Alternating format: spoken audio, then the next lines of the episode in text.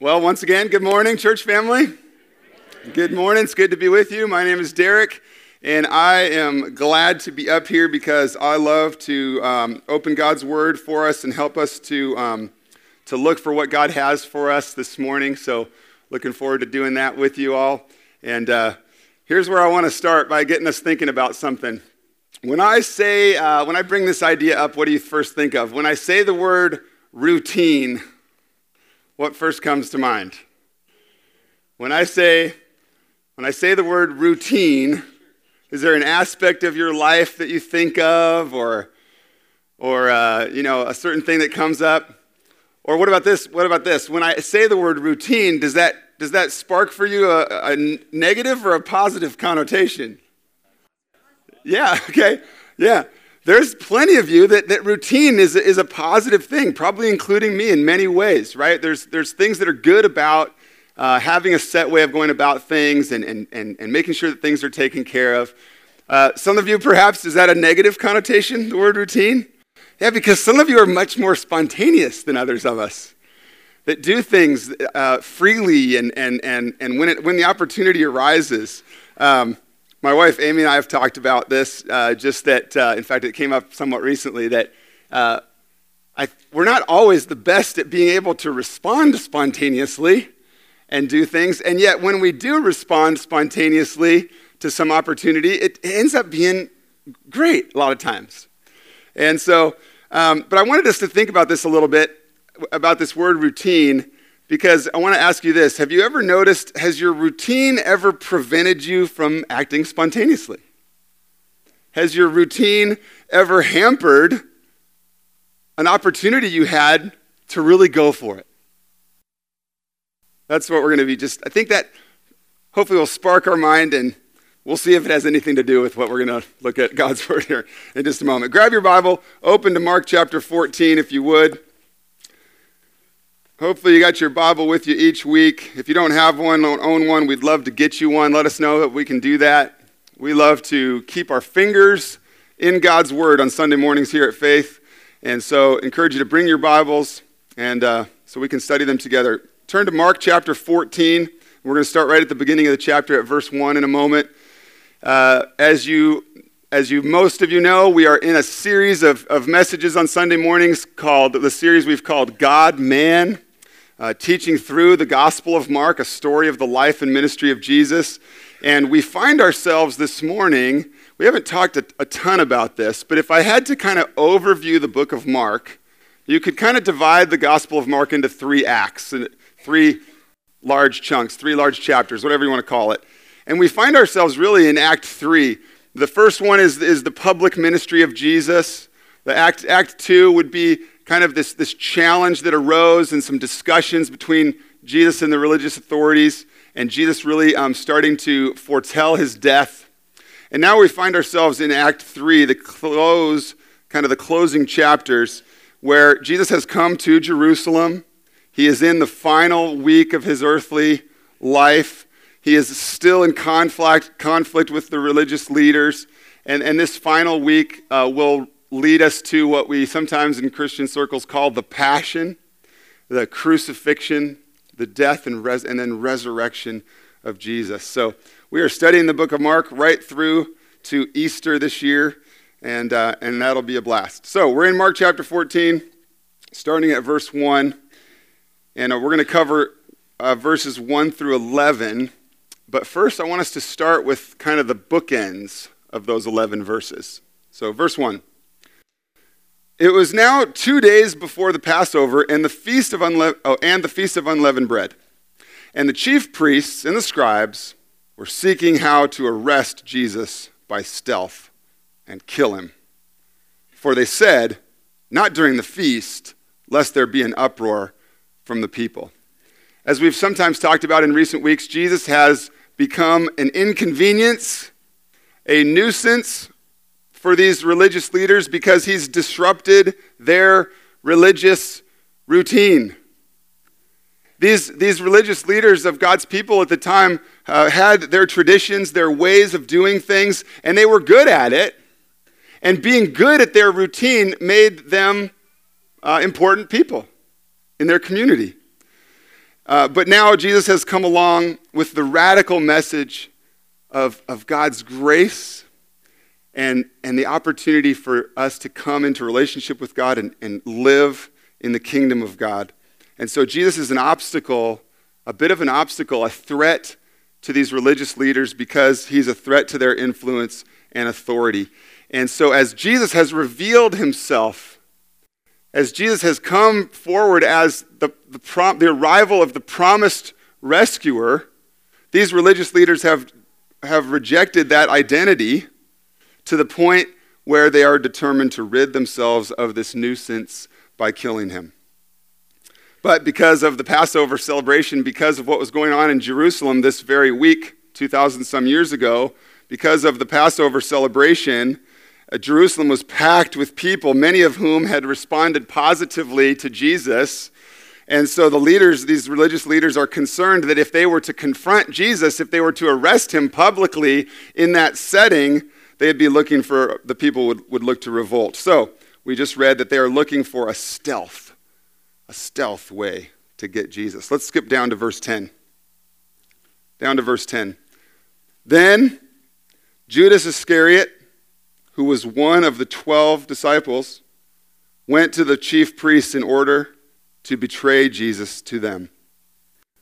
And when they heard it, they were glad, and they promised to give Judas money. And he sought an opportunity to betray Jesus. Here we have Judas, one of the men closest to Jesus, one of these 12 disciples, one of the men who had just spent the last three years or so uh, living and living and eating and walking and experiencing Jesus, witnessing miracles, learning from his teaching. Judas, one of the 12. But if we were to look over at a similar, uh, a similar story to this morning's in Mark, in John, John tells us in John 12 that, that all along Judas had been a thief. He, uh, we find in John 12 that Judas had been in charge of the disciples' money bag as they would travel around and have needs, uh, financial needs, or, or people supporting them. Uh, and we find in John chapter 12 that Judas had been helping himself to the money bag. So now we see Jesus, we, we see our passage we just read that Judas sees another opportunity then to make a buck at the expense of Jesus, this time at the cost of betraying his friend, at this point, to the point of being uh, an accessory to murder. We have self preservation and what's going on with Judas here? We have self preservation, we have these selfish desires, we have greed, we have the use of money in this rejection of Jesus. Conspiracy against him, betrayal, selling him out. So, those are the bookends of our 11 verses this morning. The religious leaders looking to arrest and, and then kill Jesus, and then them finding their, at the end of our passage this morning, those verses we just read, they find their opportunity. Judas willing to betray Jesus. Now let's study the verses that Mark wrote in between those two bookends. Verse 3. And while Jesus was at Bethany in the house of Simon the leper, and as he was reclining at a table, a woman came. Let me stop there and just set the scene. We know from another, from, from the Gospel of John. Well, we see in that verse they're in the house of Simon the leper. We don't know exactly who this Simon is, uh, but even just the description, Simon the leper, I don't think it would be too far of a stretch to imagine that perhaps this is a man that Jesus has healed, has experienced the miraculous power of Jesus at work, and is now hosting dinner. And quite a group has he gathered. The sisters that are well known in the gospel stories, Mary and Martha, and their brother Lazarus, who's at this house now, too, here that we read in verse 3. And oh, by the way, Lazarus was just raised from the dead. So this is quite a gathering of people. Verse 3 tells us that he's at the house of Bethany, uh, in Bethany, at the house of Simon the leper, and, and a woman comes, and John tells us that that's Mary. Verse 3 A woman came with an alabaster flask of ointment. This is a perfume of pure nard the Bible tells us right there, very costly. and she broke the flask and poured it over Jesus' head. And if you look at the screen, John chapter 12 adds these details for us. Mary therefore took a pound of expensive ointment made from pure nard and anointed the feet of Jesus and wiped his feet with her hair. The house was filled with the fragrance of the perfume.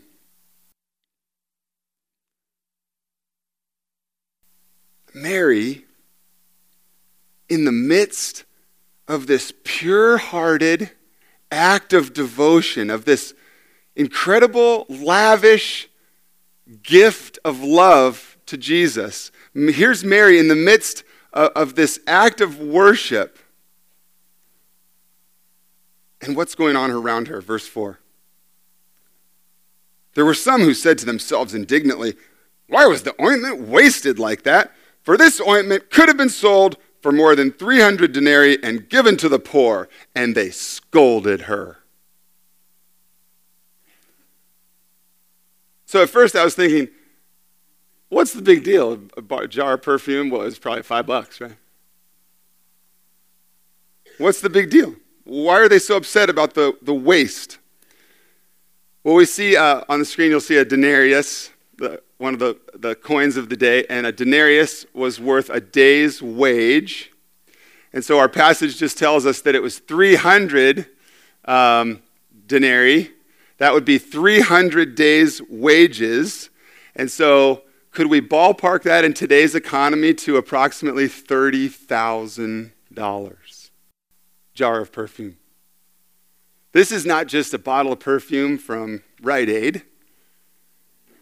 This is, this is prized possession, perhaps even family heirloom passed down, who knows, where Mary had this bottle of perfume from.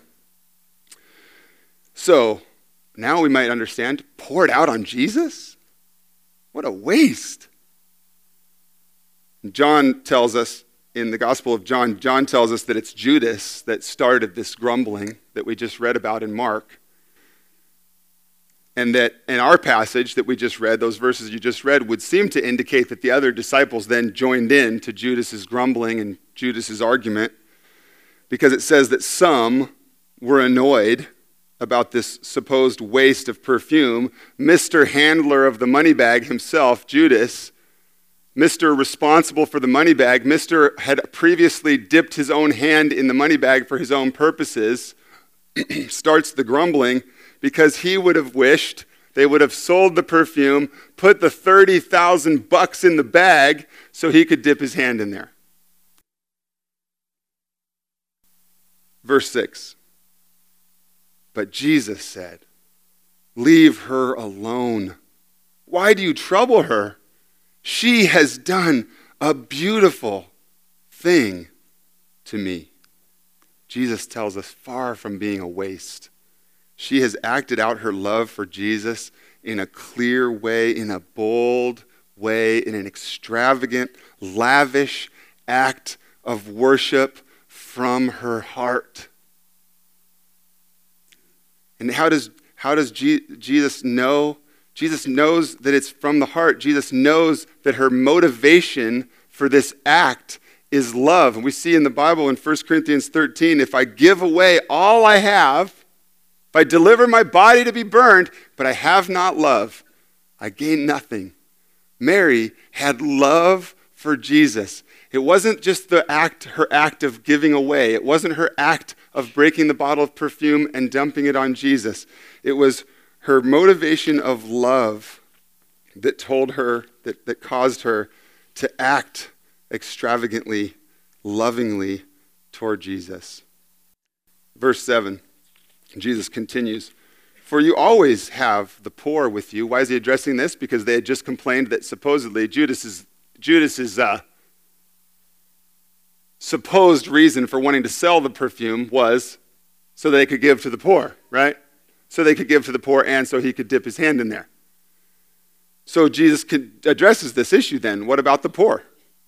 Jesus says, For you always have the poor with you, and whenever you want, you can do good for the poor, but you will not always have me.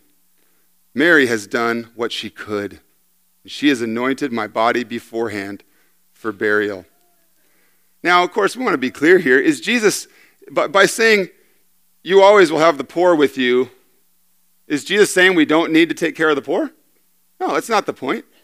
The Bible is very clear in many, many places that God's heart is for the least of these the orphan, the widow, the disenfranchised, the, the foreigner.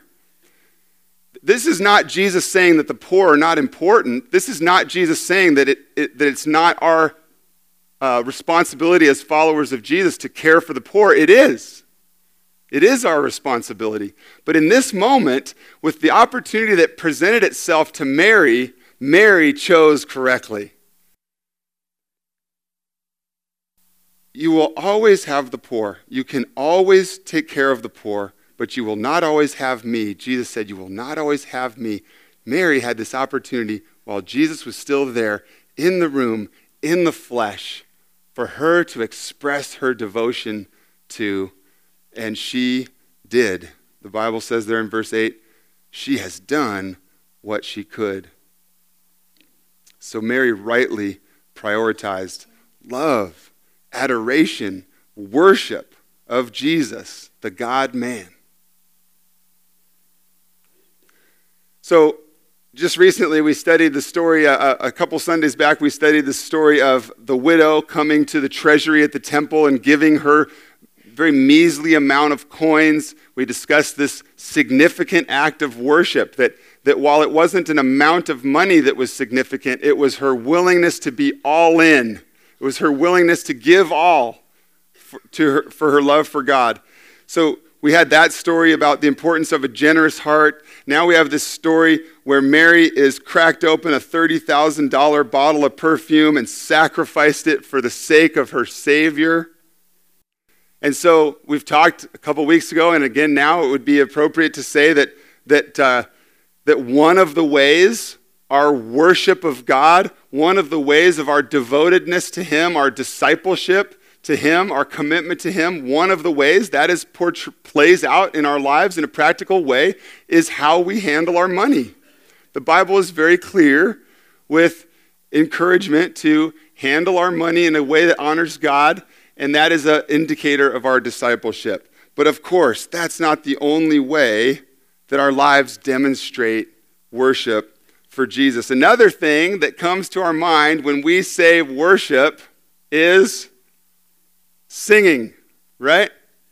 Another thing that we often think of when we say the word worship, we think of singing. And, if, and yes, singing, lifting our voices together, as we've done this morning, gathering together to lift our voices, that is one way that we express our devotion to God and our, our love for Him.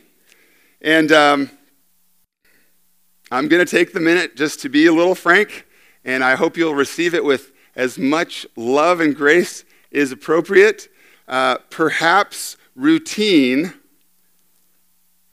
is allowing uh, weather and sports banter in the foyer and coffee and awesome fellowship with ABF people Perhaps routine is allowing those things to delay your arrival to the gathering of God's people. And for us to converse and chat over the first opportunity of the morning at 10:30 a.m. to lift our voices in worship of Jesus. Perhaps routine is allowing ourselves to think of the first song of the morning as a prelude perhaps love of God with no one specific in mind is being on time and being respectful to our worship team and having our hearts prepared for what it is we gather for. Does that make sense? Because it's it's what? 75 minutes a week? Let's let's ask God to help us be ready for what he wants to do when we gather together. In addition, singing is one way we proclaim our worship. But of course, our gatherings here on Sunday mornings include uh, op- more than just singing, they include our opportunity to worship Jesus through our giving, our prayers, our listening to God's word, our ministering to one another before and after we gather, our opportunities for God through you to love those around you. And so we, we have many things that God wants to do in and through us as we gather for worship. And Pastor Ted was always great about reminding us that worship is about so much more than singing, right? He would have been the top advocate around here that worship is uh, all of life activity, something that God does in us that we give all of ourselves to. We look on the screen at God's word from Romans chapter 12, verse 1. I appeal to you, therefore, brothers, by the mercies of God, to present your bodies, this is your whole self. All that you are is what the Bible means by bodies there. By mercy of God, to present your bodies, your whole selves, as a living sacrifice, holy and acceptable to God. This is your spiritual act of worship. So I want us this morning to consider this. What does this look like in our lives? What does it look like to present all that we are? To God as a sacrifice? What does it look like for us to follow Jesus? Or maybe I should ask, what does following Jesus cost us? And I'm not just talking about financially. Mary made a sacrifice, a costly sacrifice. She, th- there was deprivation involved, there was, there was inconvenience involved. What does it look like to offer our lives, all that we are, in worship of our great God? Does it cost us anything? Does our following Him day to day, does our coming to church gathering on Sunday morning, is it costly? Is it inconvenient? Is living out our faith among lost people who need Jesus, is it, is it inconvenient or sometimes painful? Does it cost us anything? Or do we um, tend to lean into routine and comfort and what's easiest?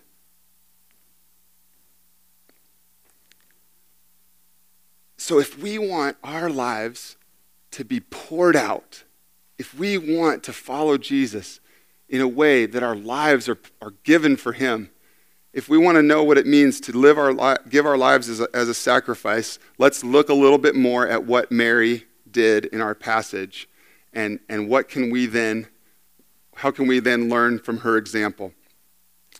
Uh, first, Mary's action was motivated by love. We talked about that. It was spontaneous, and it was not dominated by practicality.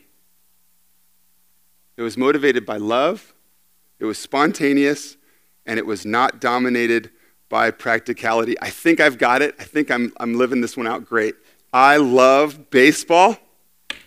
I will spontaneously spend three hours in front of the TV, no problem. And that itself is very impractical. So I'm definitely, I'm, I'm, the, I'm on the right track, right? It's love, it's spontaneous. I got some shaking heads. Good. It's love, it's spontaneous, and it's, and it's not practical. Do our lives, do our choices, do our actions like those indicate are, are our lives marked by, by spontaneous, lavish expressions of love for God? I can do that for baseball. I can lavishly, spontaneously, impractically love baseball. But but is, but is the rest of my life, are, are aspects of my life marked by spontaneous, lavish expressions of love for God? When, when, when Jesus was in the room with her, Mary had an opportunity and she didn't miss it. To, to show her devotion that Jesus was worthy, only one worthy of her love of her worship, of her adoration. What else do we see about Mary's act of worship? Her wor- the second thing is her act of worship put Jesus above all else. Her, by, by, by coming to him and breaking open this bottle of perfume and anointing him and wiping his feet, her act of worship put Jesus above all else in her life. Even the other good things in our lives, right? There's lots of good things in our lives that are gifts from God, things that we enjoy doing, people who are, we, are, we love and are dearly close to. These are all good things. But God's call as we follow Him is to put Him above and before all else. Do we spend time with Him? Do we worship Him? Are we learning? Are we growing in our faith with Him? Or are we content with routine or with status quo? If someone meets me or gets to know me or observes my life, what would they guess to be of top importance to me? And you? If someone observed your life and guessed what was of top importance, what would they what would they guess? What would they find? How do our lives demonstrate that Jesus is first and foremost, that we desire to live our lives that are all about Jesus, not about ourselves? And then the last thing I want to mention is that Mary's act of worship was all in. Language I used a couple weeks ago in regards to the widow's offering. Mary's act of worship was all in, it was complete. I think it's an understatement in verse 12 when Jesus says, She did all she could. She did what she could. Yeah, she did. She took a $30,000 bottle of perfume off the shelf. Mary did what she could. When I think about my life and how I have been rescued by God, when I think of where I was and where I deserve to be apart from Christ, when I think what is due to me by a righteous, holy, perfect Creator God, when I think of what is due to me apart from Christ, and then I think of the grace of God that pursued me and rescued me and saved me and forgave me and made me right with God. And then He wasn't done. God is changing me from the inside out, giving me a new heart and a new mind, a new attitude. Victory over sin, not perfect, but growing. When I think of what God has done for me,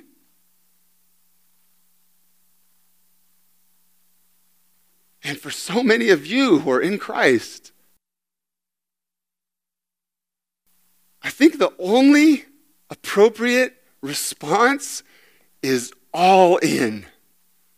Complete, unashamed, lavish worship and life given for Him.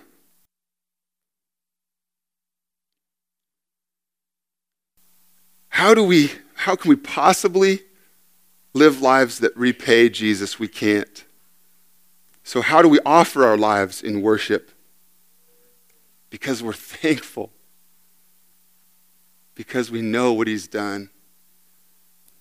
Do we offer, do we offer Him our most treasured possessions? Do we trust Jesus with the relationships we hold most dear? Have we surrendered all that we are, every area of life? Or are we holding some things that we need control of? That we can't trust God with? Have we truly surrendered ourselves, all that we are, every area of our heart, to His loving care? Let's look again at verse 8.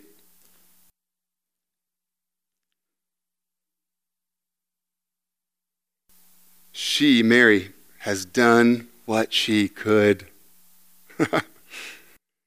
she has anointed my body, Jesus says, beforehand for burial. Here is yet again Jesus foretelling his coming death, just days away.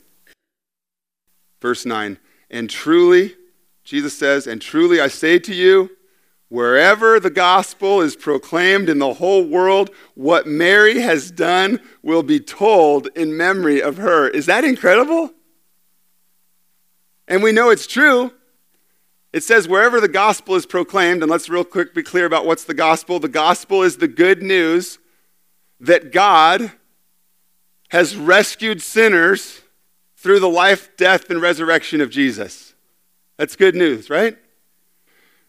What Jesus just said was that wherever the gospel is proclaimed, wherever the good news of Jesus is proclaimed, this story of what Mary has done will be told in memory of her. A major, major way that the good news of Jesus is pro- proclaimed is the book you hold in your lap, the gift that is God's Word. And the fact that her story is included in God's Word is Jesus' words coming to truth, which is when the good news of Jesus is proclaimed, the story of Mary's lavish, unexpected, bold worship of Jesus will be told. We had bookends this morning of religious leaders that were inconvenienced by Jesus and looking to get him out of the way. We had a bookend that was a close friend of his willing to sell him out. And then Mark put in between those two things a story of Mary's worship.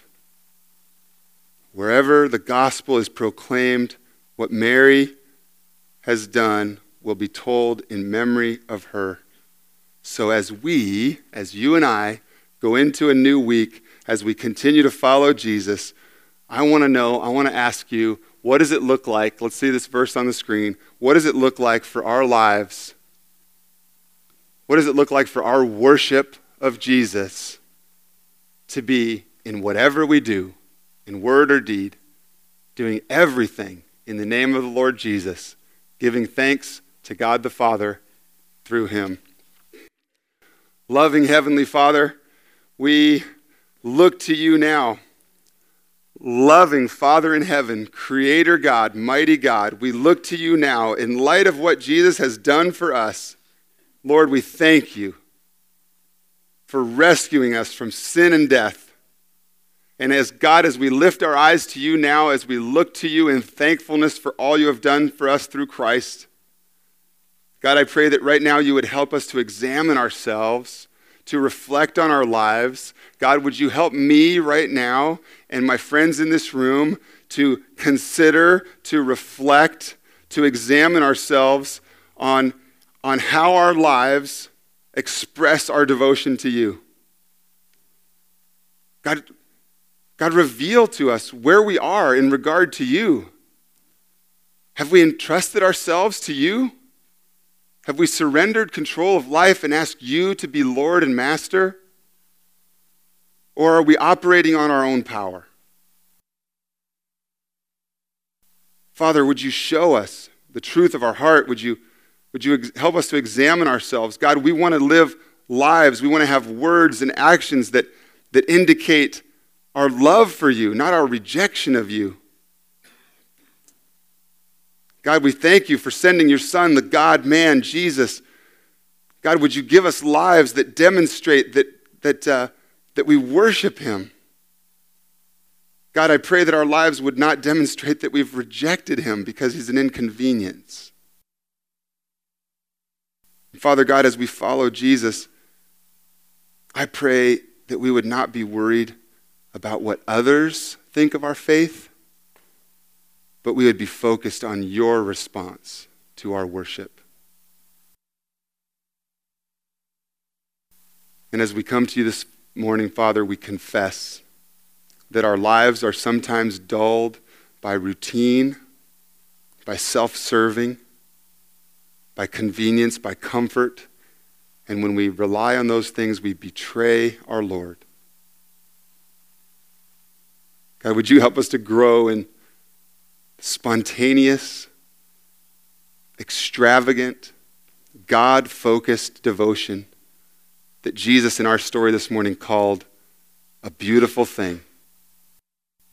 So as we lift our voices now, as we give our gifts, as we care for one another before we go, help us to do all of these things in adoration of you, in thankfulness to you, in worship of you. Help us to worship you from our hearts. We pray this in Jesus' name. Amen. Let me read to you from God's word. This is Psalm 95. Oh, come, let us sing to the Lord. Let us make a joyful noise to the rock of our salvation. Let us come into his presence with thanksgiving. Let us make a joyful noise to him with songs of praise. For the Lord is a great God and a great king above all gods. In his hand are the depths of the earth, and the heights of the mountains are also his. The sea is his, for he made it, and his hands formed the dry land. O come, let us worship and bow down. Let us kneel before the Lord our Maker, for he is our God, and we are the people of his pasture and the sheep of his hand. Let's worship our great God together. Excellent to be able to do that with our words, with our voices, to proclaim that Jesus is the one we love, that he is the one we want to adore. And now, having studied God's word, my heart, my prayer, my desire for you and for me is that we would leave this room and that our lives would be marked by spontaneous, lavish, costly, sacrificial, intentional acts of worship to proclaim Jesus' his greatness to Him and to those that would see our lives. And I love it. And we're, and we're going to do that together. So if you're a follower of Jesus, may your life be marked by those acts of worship. If you're not a follower of Jesus, we want to help you meet and find and follow Jesus. Uh, if you are not a follower of Jesus, why, why did Mary do that? Because Jesus is the only one worthy of our worship. Because he is the God man, the Son of God, who came, who lived the life that you and I can't, who died a death in our place, and who was raised again to life so that you and I can have life with God. So if you don't know Jesus, let us introduce you to him.